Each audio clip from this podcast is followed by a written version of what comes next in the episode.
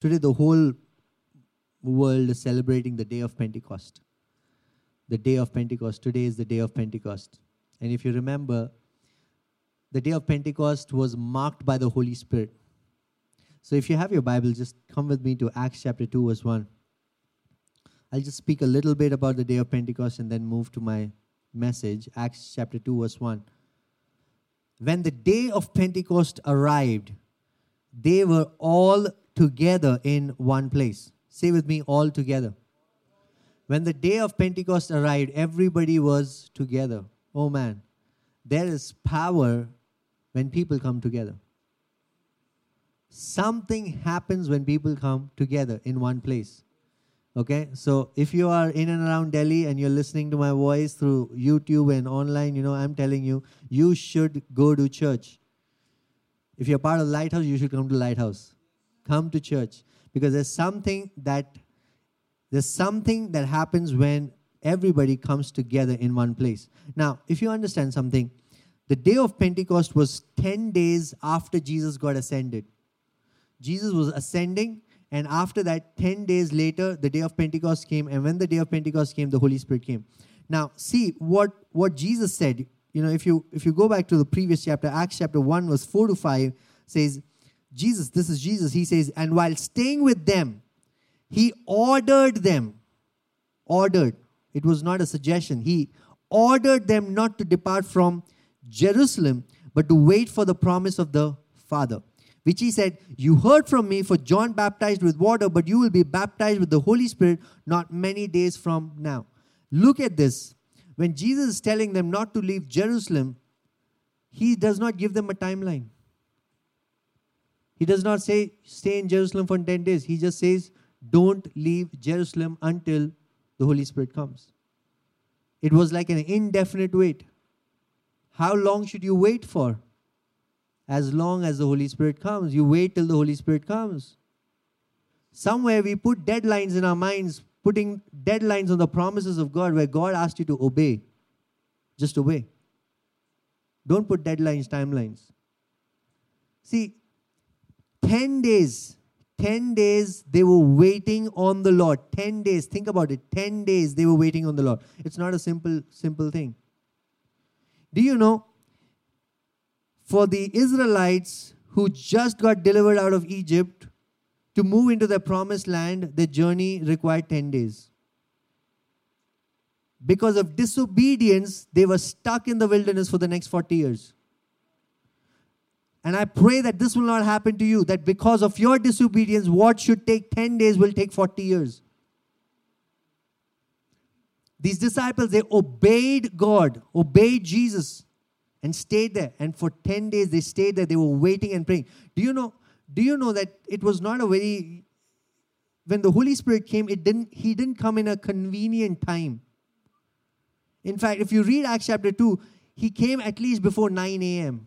We know that for sure. How do I know that? Oh, let me show you. Acts chapter 2, verse 15. If you have your Bible, Acts chapter 2, verse 15. For these people are not drunk, this is Peter who says, For these people are not drunk as you suppose, since it is only the third hour of the day. The third hour of the day is 9 o'clock. That means by 9 o'clock, way before 9 o'clock, the Holy Spirit came and all of this is happening. There's a huge commotion in the city. So think about these disciples who were waiting for 10 days. They, they did not wake up at 10 o'clock and start praying. They were waking much earlier. They were in expectation. Why? Because Jesus had commanded them to do something. So if Jesus commands you to do something, be expectant.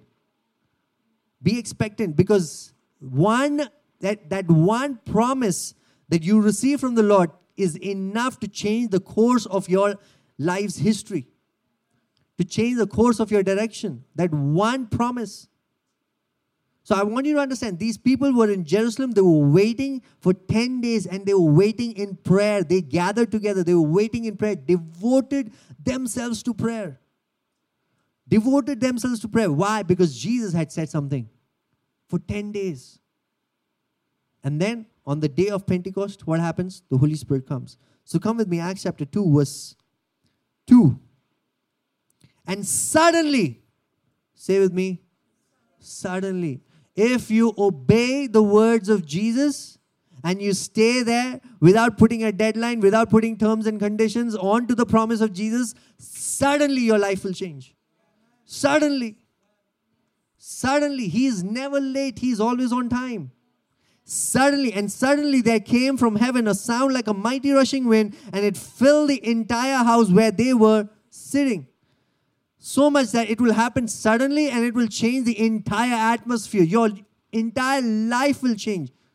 The place that you're living, the circumstances, everything will change. Everything will align to the reality because God has come. I want to speak prophetically for some of you. For the Lord has given you certain promises in your life and you're waiting for it. It hasn't happened. I'm saying, as you wait on the Lord, suddenly, suddenly, suddenly the Holy Spirit comes and fills the room. He doesn't come subtly, He comes with a bang. He comes with a loud noise, making Himself known. But it all requires on your obedience of waiting, waiting. If he has promised, he will he will fulfill it. He will fulfill it. Verse 3 And divided tongues as a fire appeared to them and rested on each one of them. And they were filled with the Holy Spirit and began to speak in other tongues as the Spirit gave them utterance. You know, for the first time in history, Holy Spirit has come not just to be upon people, but it has come to dwell inside people. Because one thing about dwelling, indwelling of the Holy Spirit is once the Holy Spirit, you have received the seal of the Holy Spirit, the Holy Spirit does not leave you. You're not listening to this. Oh man. When you heard the gospel, and you receive the seal of the Holy Spirit, the Holy Spirit does not leave you until the day of redemption. Meaning, until you are perfected and conformed to the image of Christ, the Holy Spirit does not leave you. He is the guarantee that God is working in you and He will not leave you. That's why Philippians 1 verse 6 says, I know this is the confidence that we have that He who began a good work in you who began a good work? Jesus. God began a good work. We didn't begin the good work. We're just responding to the good work. He who began a good work, he will perfect it. He will perfect it. It is his job to perfect it. If he began, he will perfect it. If he began, then he will sustain it. He will sustain it. Amen. Come on, I want to show you something. Today, my topic is blessed for more. How many of you want to be blessed for more? Not a lot of excitement today, but Lord, I, I'll receive all the blessings. Blessed for more. Amen. Come on. Uh, turn with me to Genesis chapter 1. Genesis chapter 1, verse 27. Genesis chapter 1, verse 27. So God created man in his own image. In the image of God, he created him. Male and female, he created them. And God blessed them. What's the first thing God did after creating man? He blessed them. And God said to them, Be fruitful and multiply and fill the earth and subdue it and have dominion over the fish of the sea and over the birds of the heavens and over every living thing that moves on the earth. Can I tell you this? It's the blessing of God. It's the blessing of God that creates the avenue for you to become fruitful and multiply. Being fruitful and multiplying are blessings are blessings of the blessing. There's one blessing which produces multiple blessings in your life. The blessing of prosperity, the blessing of peace, the blessing of joy is the fruit of this one blessing. This one blessing. That's why God blessed them and then He said, be fruitful, be multiply. Why? Because in the blessing that He blessed them has the potential to be fruitful and to multiply. It's not something that you're doing by your own self effort. Oh, you know, I need to be fruitful, I need to multiply. It's the blessing of the Lord that works in you to be fruitful and to be multiplied. So you need the blessing of God. Say with me, the blessing of God. The blessing of God is the cause of the blessings. The blessing of God is the cause of the blessings. Deuteronomy 28, we, we declare Deuteronomy 28 so many times, and if, if you if you know the first two verses, it says, And if you diligently obey the voice of the Lord and hearken to his voice, you you shall be lifted up far above all the nations of the earth, and the blessings of the Lord shall come upon you and overtake you. So before the blessings come and overtake you, there's a blessing to be lifted up. You have your position has to change. Your position has to change from a inferior reality to a superior reality. When your position changes, when you are transplanted from an inferior reality to a superior reality, the blessings start to overflow in your life. It starts overtaking you. It starts to overtake in your life. So the blessing of the Lord is something that you have to understand. Is something very different from financial blessing. Financial blessing is the fruit of the blessing. Peace is the fruit of the blessing. Restoration and relationships, healthy relationships, healthy body, healthy life, divine health, all of that is the fruit of the blessing. What you need today is not these things, you need the blessing because if you have the blessing, you will have the fruit of these blessings. Okay? Are you with me? I want you to understand what is this blessing. Come with me, Galatians chapter 3. Galatians chapter 3.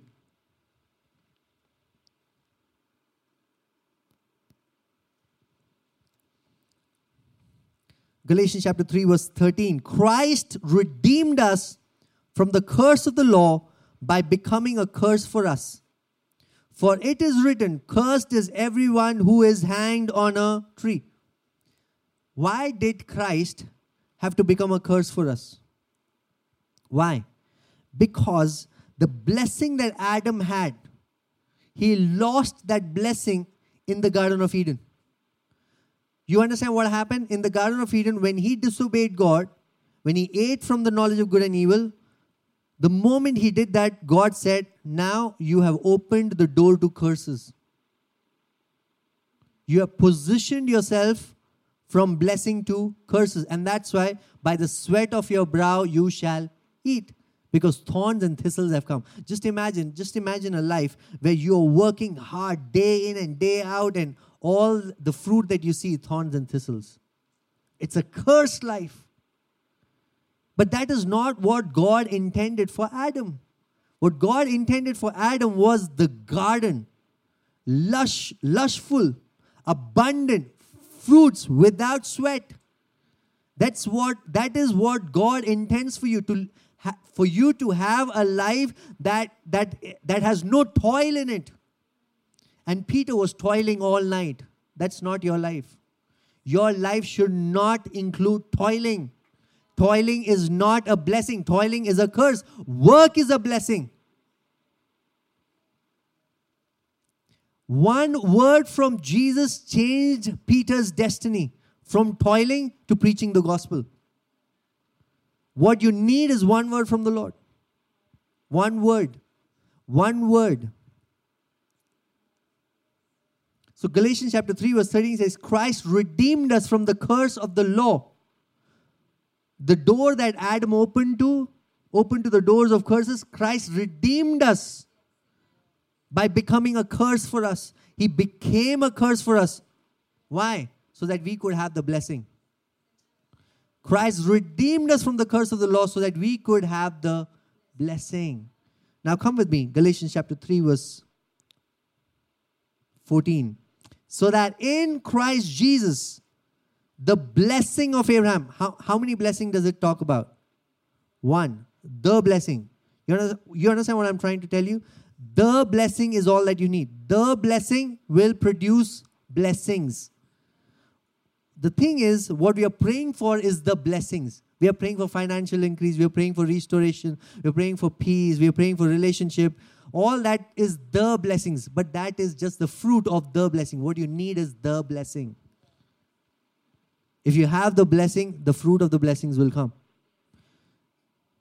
What does it say? So that in Christ Jesus, the blessing of Abraham might come to the Gentiles. How many Gentiles here say hallelujah? Are you a Gentile? If, if you're not born from the lineage of Abraham, then you're a Gentile, you know? So that we might receive the promised Spirit through faith. What is the blessing of Abraham? What is the blessing of Abraham? The blessing of Abraham is the promised Spirit. When God blessed Adam and Eve, that blessing is the person of the Holy Spirit.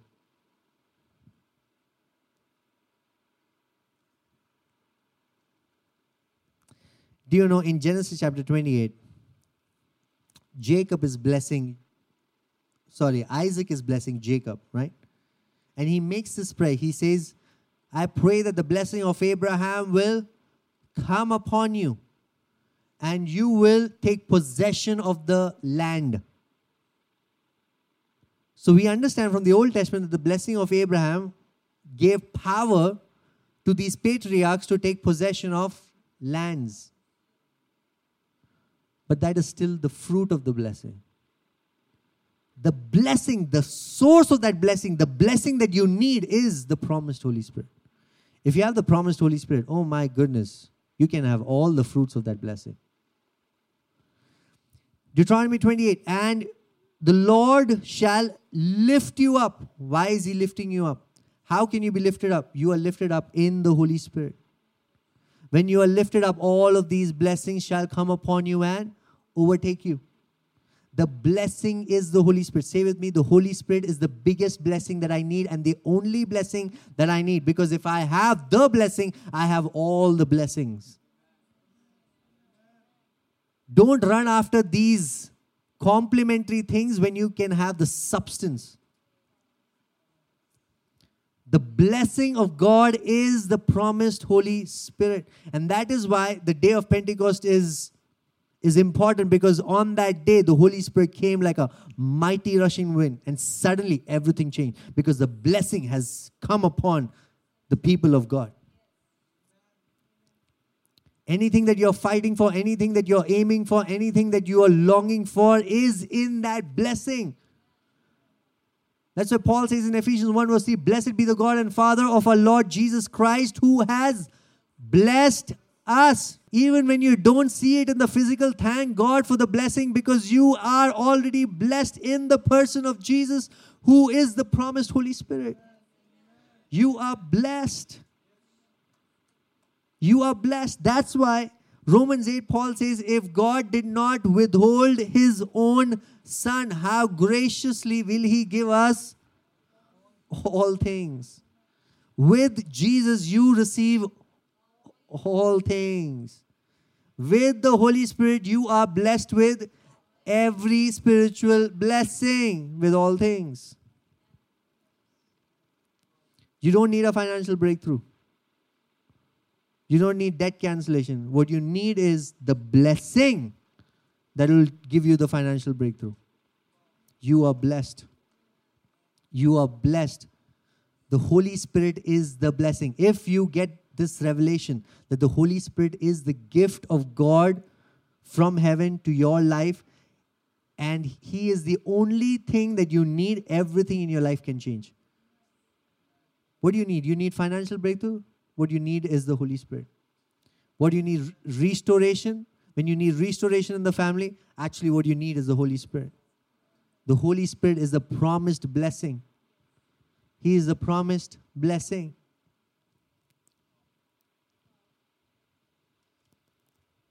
So, how many of you are blessed?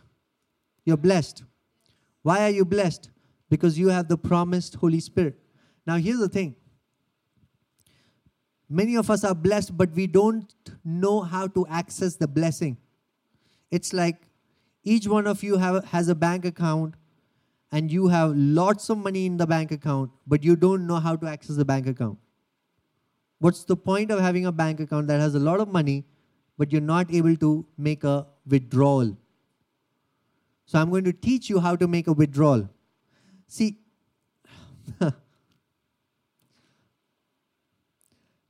yes, uh, when you have money in the bank account, what do you do? You have to make a demand to the bank that I need my money. And you have to make a withdrawal. If you don't make a demand, the money will always be there and you will die poor. Don't die spiritually poor. Don't die physically poor. When you are blessed with every spiritual blessing, you are blessed with every spiritual blessing. So, so the problem is not that we haven't received the blessings from God. We have received the blessings from God, but the problem is we don't know how to access them. We don't know how to access them. So, in times of anxiety, we don't know how to access God's peace. In times of worries, we don't know how to access God's joy. In times of sickness, we don't know how to access God's divine health. But if we can learn on how to access it, we can walk in the life of Jesus.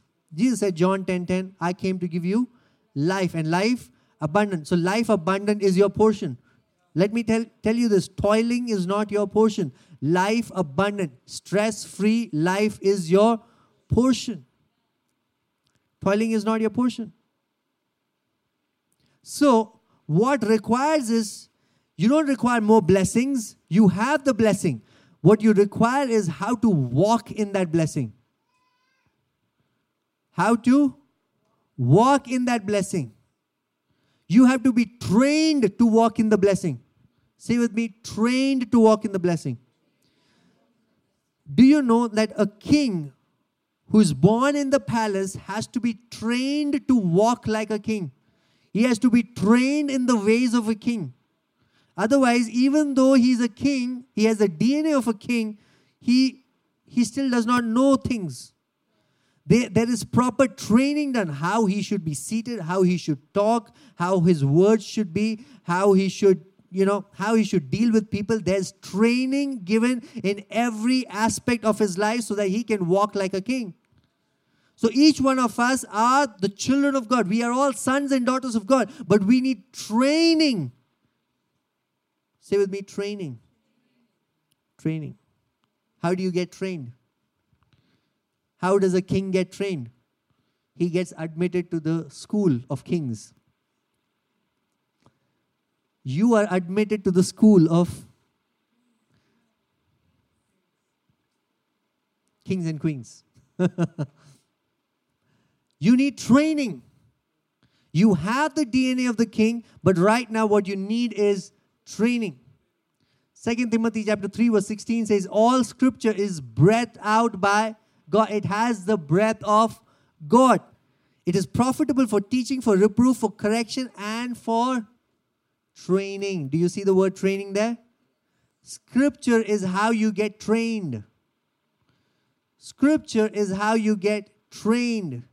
And it is in training that you are able to access the blessing that God has blessed you with. You require scriptures to train yourself, and it is in the training that you learn how to access that blessing. Who is the blessing? The Holy Spirit. And in the Holy Spirit, you have everything.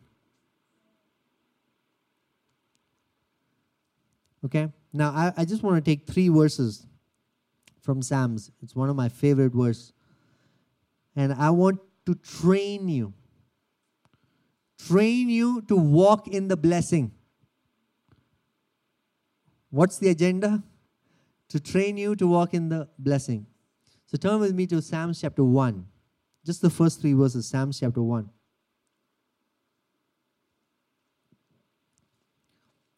Psalms chapter 1.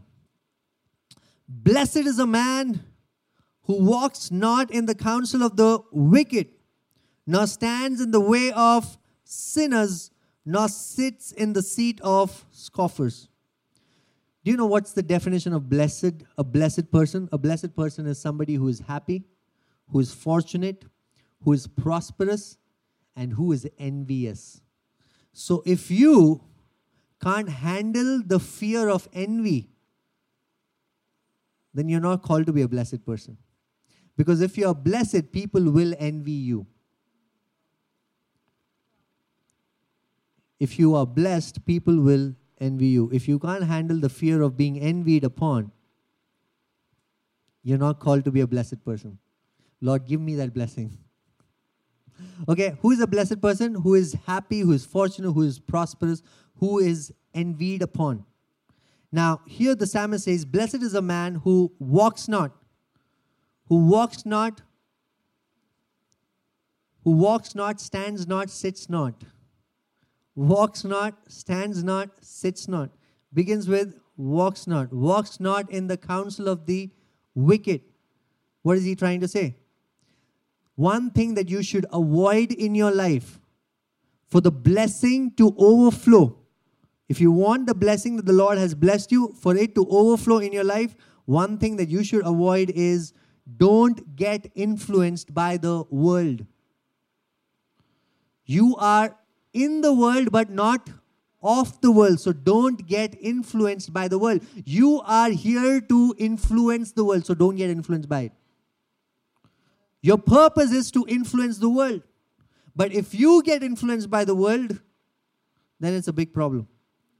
Don't get influenced by the world. So the first thing that he says is do not walk in the counsel of the wicked.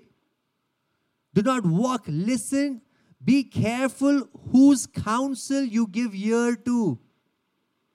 You'll, you will be surprising. If you look into your life, because this word has been released, I believe that the Holy Spirit is going to show you avenues of your life where you have listened to the counsel of wicked people. And you are thinking, I don't know why my life is like this. Blessed is the one who does not walk in the counsel of the wicked. Do you know everything around you is speaking to you?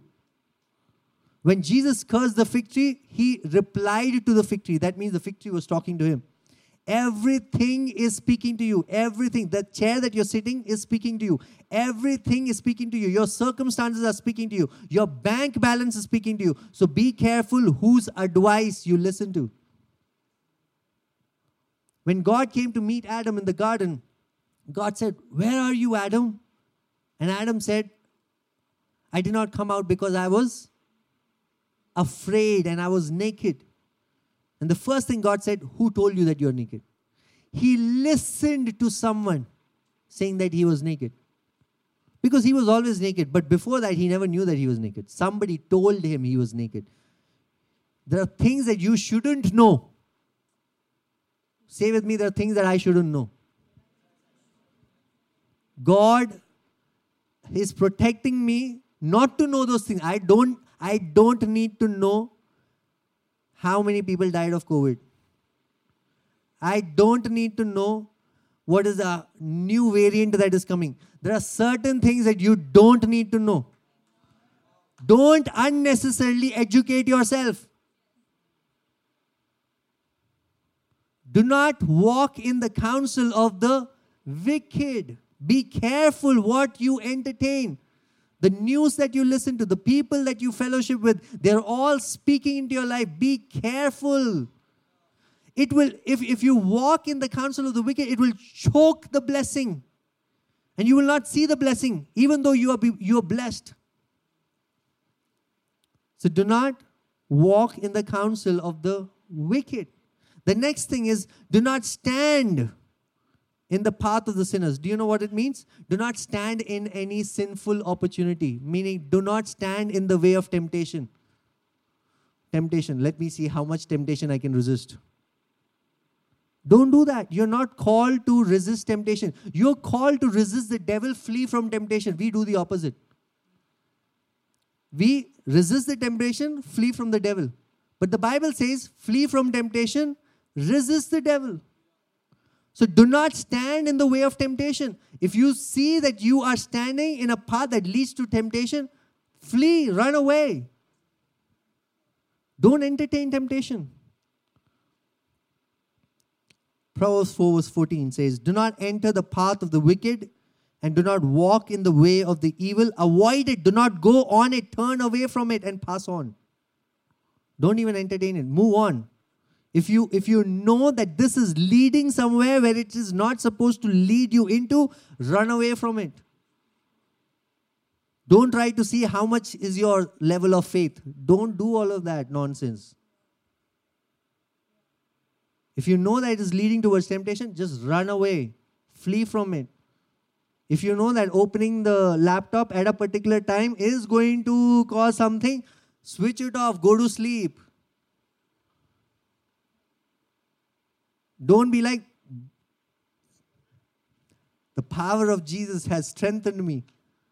Don't do all of that nonsense. You know yourself. You know. You have seen the patterns of your life. So do not do not stand in the way of temptation. The other thing he says is do not sit among scoffers. Do you know what is scoffer? Scoffers are those who will find a problem in every solution. You give them a solution, you give them the vaccine has happened, come and everybody is going to be saved. They will find a problem in everything. For every positive news out there, they'll find something negative in that. And the way they'll present it will look like wisdom. That's why Proverbs, I'll show you something. Proverbs 14, verse 6 A scoffer seeks wisdom in vain. A scoffer seeks wisdom in vain. But knowledge is easy for a man of understanding. Now, how do you know who is a scoffer? Proverbs 15, verse 12. A scoffer does not like to be reproved. That's the sign of a scoffer. I don't want to believe that any scoffer is there. But if you don't like to be corrected, if you don't like to be reproved, that's a sign of being a scoffer. Proverbs 13, verse 1. A wise son hears his father's instruction, but a scoffer does not listen to rebuke. He does not listen to rebuke. But they will appear as wise people. Why? Because they can find problem in every solution. You tell them a good news? No, no, no, no. I'll tell you a bad news in that. And they'll mock every person. They have no honor for anybody. Did you hear that person got promoted? I'll tell you why that person got promoted. Eh, Did you hear that person got healed? No, that's not healing. You know, you don't call that healing. He, he, he, he had medicines and got healed. They will find problem in every positive news. And they don't like correction.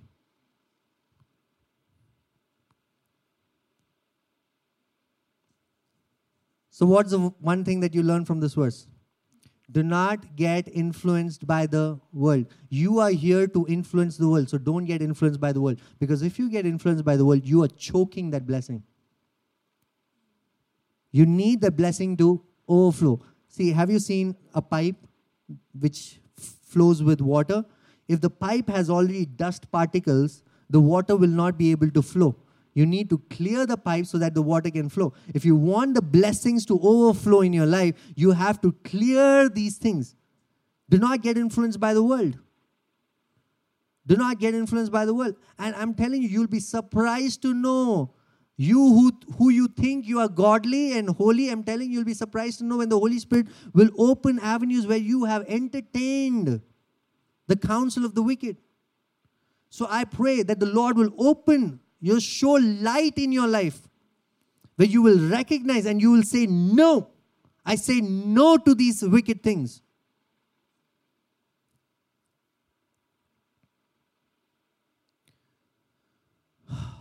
The fear of the Lord is the beginning of wisdom. The fear of the Lord is the beginning of knowledge. Do you know what's the fear of the Lord? The fear of the Lord is to hate evil. You want a verse for that because you don't believe me? Proverbs 8, verse 13. The fear of the Lord is hatred of evil, pride, arrogance, and the way of evil and perverted speech I hate. You want to grow in the fear of the Lord, grow in wisdom, you have to hate what God hates and love what He loves. So you hate sickness. Oh man, you hate sickness. Why do you hate sickness? Because God hates sickness. You love sick people, but you hate the sickness. You hate the sin that you see. You hate it. No, no compromise. Don't say grace. Yes, by grace you are saved, absolutely, and God loves you, but you hate that sin. You have absolute oh, yuck feeling for that sin. You don't don't try to massage it. You hate hate whatever God hates. Hate evil things, hate wicked things. Any wicked thing that you see around, you should hate it. Not close your eyes on it. Hate it. Only if you hate what God hates can you love what God loves. There's no gray area. It's, it's either white or it's either black.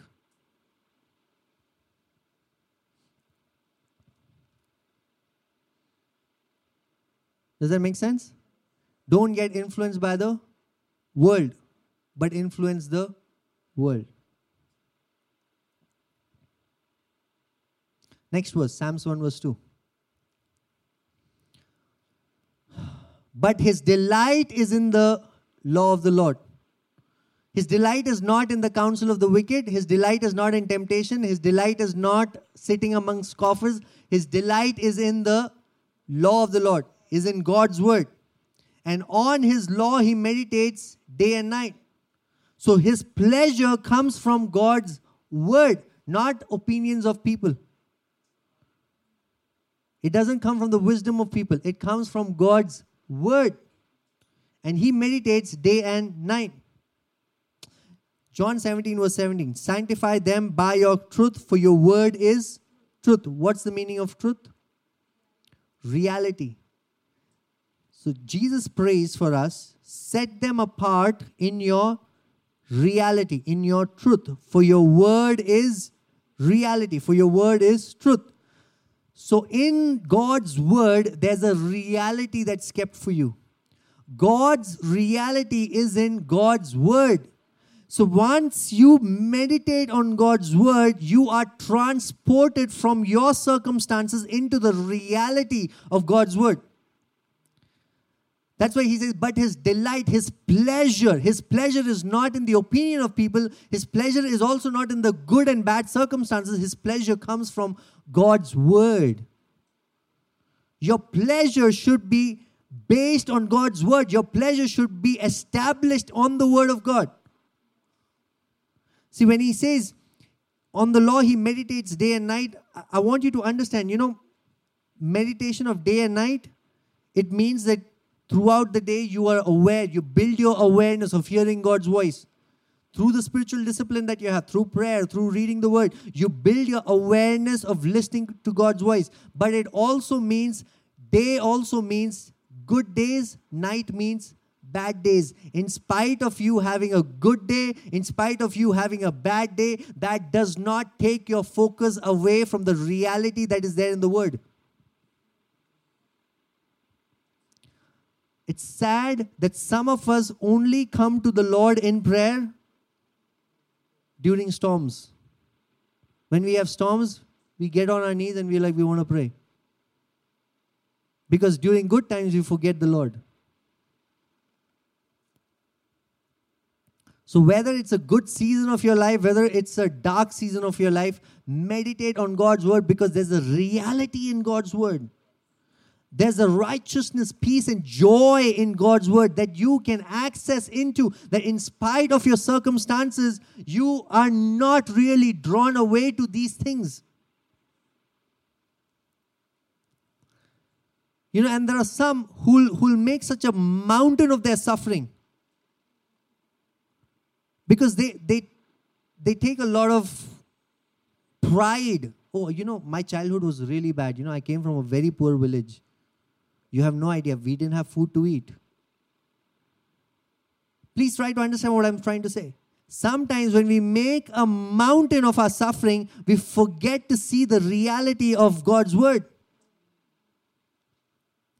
Look at what Paul says, 2 Corinthians chapter 4, verse 17. This is how you should see your present circumstances. 2 Corinthians chapter 4, verse 17. For this light momentary affliction, whatever you're facing today, say with me, it is light, it is momentary, it is affliction. Don't say, I'm going through a big thing. It is light, momentary affliction. You know, when Paul is writing this, he's writing to a bunch of Christians who are struggling, suffering from persecution by the Roman Empire. To them, he's saying, For this light, momentary affliction, your life cannot be compared to what they were going through. So don't tell me that your suffering that you're going through is big. For this light, momentary affliction. And then what, he say, what does he say? Is preparing for us an eternal weight of glory beyond all comparison. As we look not to the things that are seen, but the things that are unseen. For the things that are seen are transient, but the things that are unseen are eternal. What he's trying to say is whatever you see in the physical life right now, whatever your circumstances are, however bad they are, they are temporary. They are temporary. So fix your eyes in God's word. Fix your eyes in the reality that comes from His word because His word will give you access to eternal glory. So don't stay in the suffering of the present circumstances, but access the eternal glory that comes from the word. That's why his delight has to be in God's word and he should meditate day and night, day and night. Day and night. Day and night.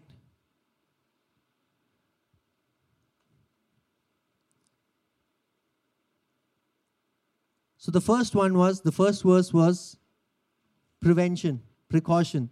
Do not get influenced by the world. Do not walk in the counsel of the wicked. Don't stand in the way of temptation. Don't sit, um, do not have fellowship with people who are mockers, who treat God's word and who treat the kingdom trash. Be very careful not to get influenced by the world. Have the fear of the Lord and hate whatever is evil. Whatever the Bible says is evil, hate it. Hate it with all your heart.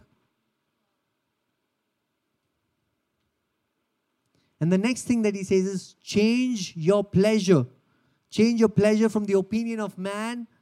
Change your pleasure from the opinion of man, from the affirmation of man. Change it to delight in God's word. Because there's a reality in God's word that, in spite of what you're going through, you can access that reality. Now, if you do that, verse 3 happens. What is verse 3? He is like a tree planted by streams of water that yields its fruit in its season, and its leaf does not wither. In all that he does, he prospers. So if you do not get influenced by the world, and if you change your delight from these wicked things into delighting in God's word, you will be planted. The word over here, planted, is is something like you will be translocated. Your location will be transported. You will be transplanted. So if you are having sickness, and if you don't listen to the voice of sickness and you change your posture into listening to what God's word says about that sickness, you'll be transported from that sickness and you'll be planted in the streams of water that gives life.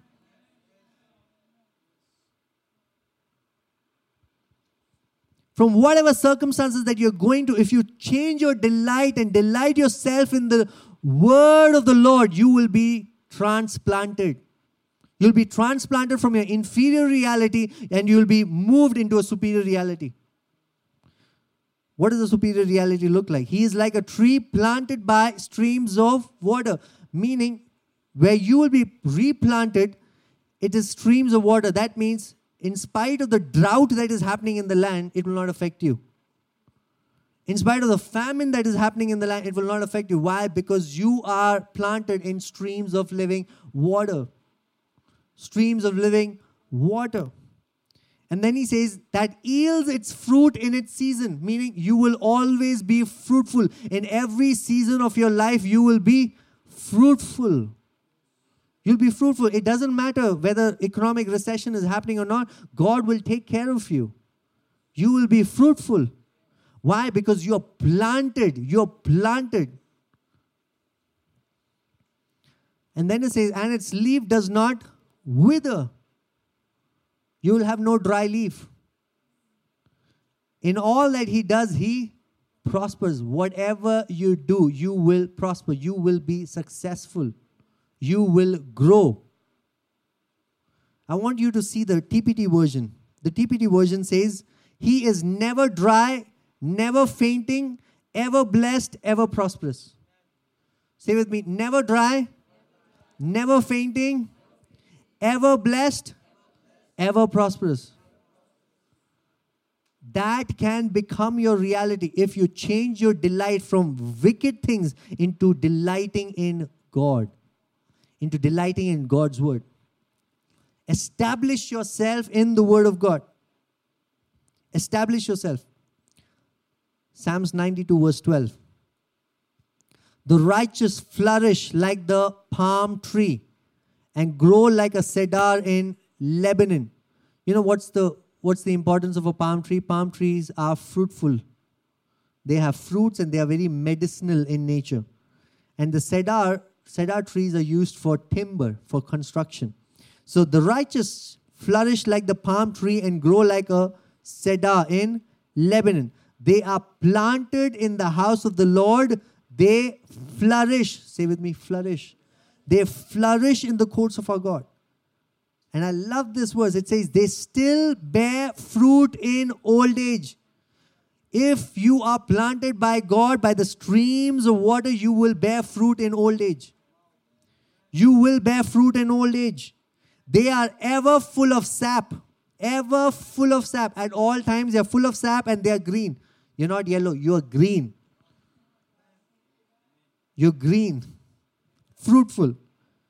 Why? Why? Why? Why does God do that? To declare that the Lord is upright, that He is my rock, and there is no unrighteousness in Him. To show the glory of the Lord, it is God's agenda that you be always be fruitful, that you give fruit even in your old age, that you are full of green, and you're full of sap, and your leaves are green. It brings glory to the Lord. in Deuteronomy, by in Deuteronomy, you see by the end of Moses' days, you know, it speaks a testimony about Moses that his eyes were not dim and his strength was not weak. He was strong. He could climb up the mountain. I'm telling you. Climbing up the mountain is not an easy task. But at 120 years old, he could climb up the mountain. He was not wearing specs and he had strength. His bones were not feeble. Why? How is that possible? It is possible because he delighted himself in God's word. He delighted himself. He delighted himself. Romans 12, verse 2 says, Do not be conformed to the patterns of the world, but be transformed by the renewing of your mind. Do you know the word renew of your mind is the same word as transfiguration that happened to Jesus? The word can renew your mind. Renewal of the mind can transform you, can transfigure you. When Moses was with God, his appearance transfigured that people got scared because there was glory that was emanating from him. When Jesus got transfigured, his appearance changed. When Jesus got resurrected, people couldn't recognize him. Why? Transfiguration has happened. Through the word, you can renew your mind and transfigure yourself. Transfigure. So, we are not just talking about just a shift in the personality. We are talking about everything that is inside of you internal, external, everything changes. Your entire circumstances changes. And suddenly the Holy Spirit came and filled the room, filled the atmosphere. The Word of God has the power to change your circumstances, to change your atmosphere. Amen? But it begins by Blessed is the man who walks not in the counsel of the wicked, nor stands in the way of sinners, nor sits in the seat of scornful. If you can avoid that, you are you are making way, you are clearing the path for that blessing to overflow in your life. But his delight is in the law of the law. Law of the Lord. And in his law does he meditate day and night. You're bringing your awareness of God's word. And as you bring awareness of God's word, hating evil and wicked things, you are replanted. You're replanted. You are translocated from your inferior reality to a superior reality which only God has access to. Isn't it amazing that God wants you to live in His reality? In God's reality, there's no anxiety. In God's reality, there's no worry. In God's reality, there's no mental oppression. God's reality is full of peace, is full of joy. Your life is meant to be full of peace and full of joy at all times. Not just on Sundays, not just on certain times of the week, but all times. That is the reality that God has for you. But it begins when you change your delight from wickedness to delighting in God's word. Delighting in God's word. I just want to declare this over your life. Isaiah 26, verse 3. You keep him in perfect peace, whose mind is stayed on you because he trusts in you. Because your mind stays on God's word, God keeps you in perfect peace. Not just peace, perfect peace.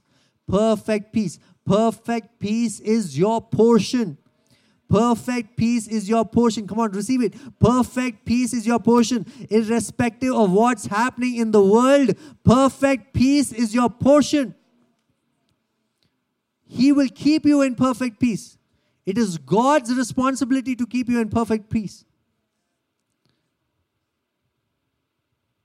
Romans 15, verse 13.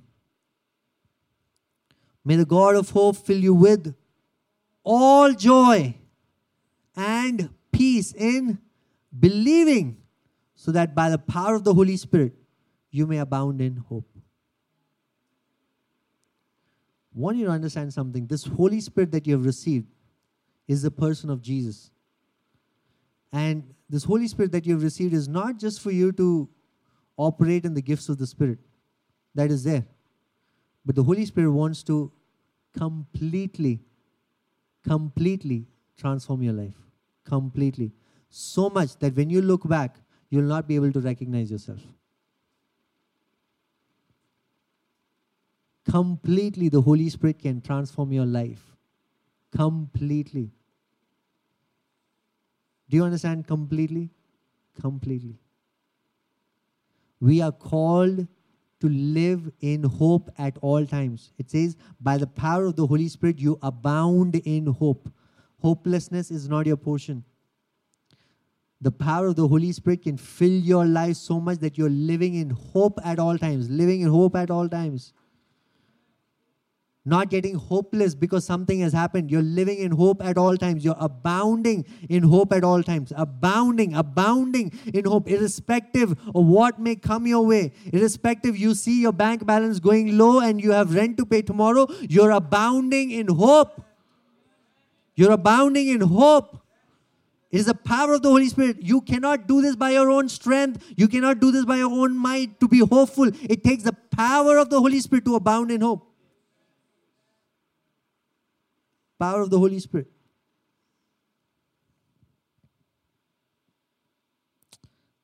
Amen. I just want to say joy and peace is your portion. Joy and peace is your portion. No reality, no reality that steals your joy and peace is worth it. No reality no circumstances, no promotion, no relationship that steals the joy and peace that you have in the Lord is worth it. He can fill you with all joy and all peace so that you're bound in hope.